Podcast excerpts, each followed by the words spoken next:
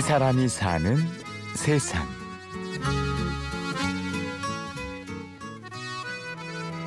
딸아이가 어, 되게 많이 힘들었어요. 피부과를 갔는데 모양이 특이해서 그렇다. 그러나 원형 탈모다.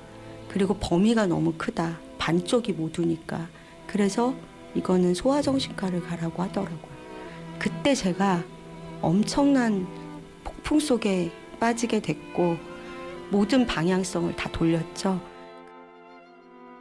초등학교 1학년 딸아이의 탈모.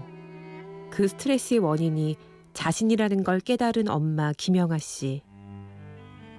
소아 정신과로 가는 길에 그녀는 자신을 돌아봤습니다. 근데 백양로에서 그 녀석 그 의자에 앉혀놓고 올려다 보면서 상황 설명을 했어요. 지금 어딜 가고 있다. 얘기를 하면서 그때 미안하다고 솔직하게 엄마가 음, 어, 성숙하지 못한 엄마였다는 걸 얘기하는 과정에서의 어떤 치유가 일어났고 일단 그리고 어, 그때 그림책 보고 그리고 정말 나의 생각과 모든 그 위치를 유치찬란하게 내렸어요. 얘의 시선에 맞춰서 그러면서 어, 아이하고 같이 놀고 기찻길 걸으면서 어, 그렇게 다가갔던 것 같아요. 김영아 씨의 경험은 충격적이지만 더 이상 특별하지 않습니다. 조금만 눈을 돌리면 성숙하지 못한 부모들로 인해 상처받은 아이들의 모습을 쉽게 찾아볼 수 있는데요. 이런 문제의 원인은 무엇일까요? 돌아보는 데 있어서 책의 그 부분이 이렇게 오는 거죠. 다음 여기까지 하겠습니다. 자신의 문제를 파악하기 위해 치유 심리학을 전공한 김영아 씨. 그녀는 지금 대학 강단과 신촌의 한 문화센터에서 치유 심리학 강의를 하고 있습니다. 그녀에게서 해답을 찾을 수 있을까요? 모른다라는 거가 되게 큰 문제인 것 같아요.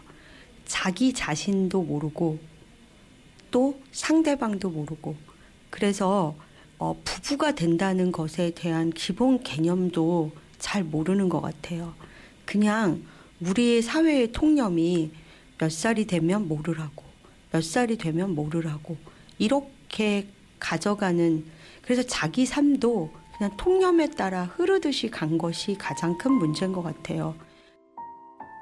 모든 문제는 자신을 제대로 아는 것으로부터 시작된다고 말하는 김영아 씨. 그러니까 우선은 가장 먼저 나를 알아야 되는 거.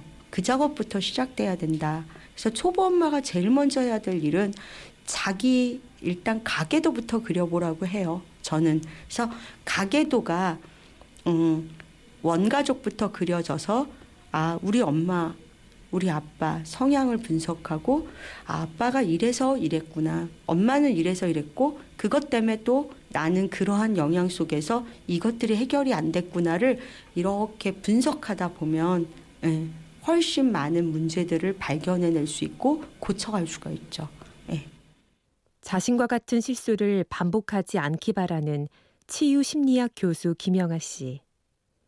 그녀는 한 아이의 부모가 되기 이전에 나와 내 부모의 관계를 살피고 내 안에 남아있는 가족 구성원으로서의 상처를 먼저 치유해야 한다고 말합니다.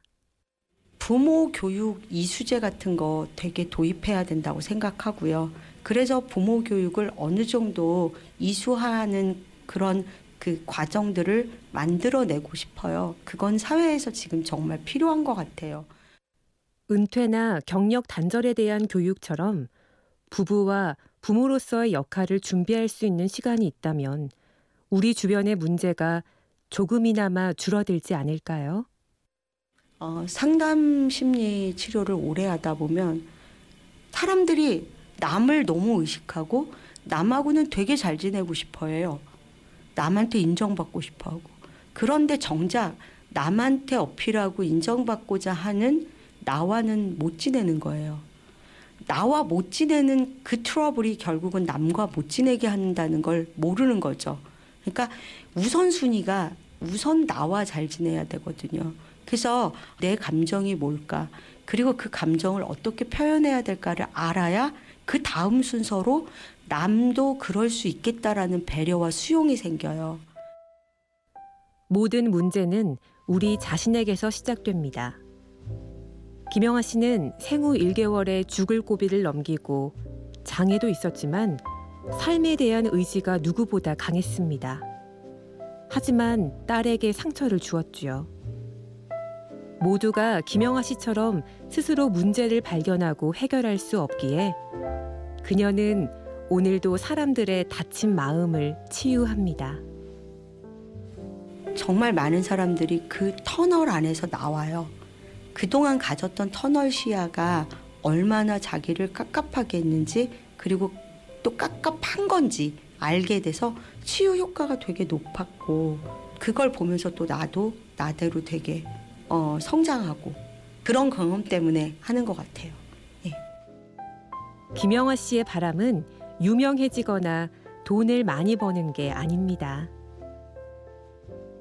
제가 사는 세상은 그런 것 같아요. 저는 민들레인 것 같아요. 그래서 홀씨를 뿌리는 역할 그리고 그렇게 함으로 인해서 곳곳에 음, 좀 행복의 기운이 좀 느껴지면 좋겠다는 그런 거.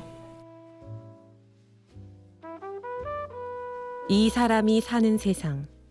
오늘은 나 자신과 잘 지내는 삶을 살아가는 김영아 씨를 만나봤습니다. 지금까지 취재 구성의 강희구, 내레이션 임현주였습니다.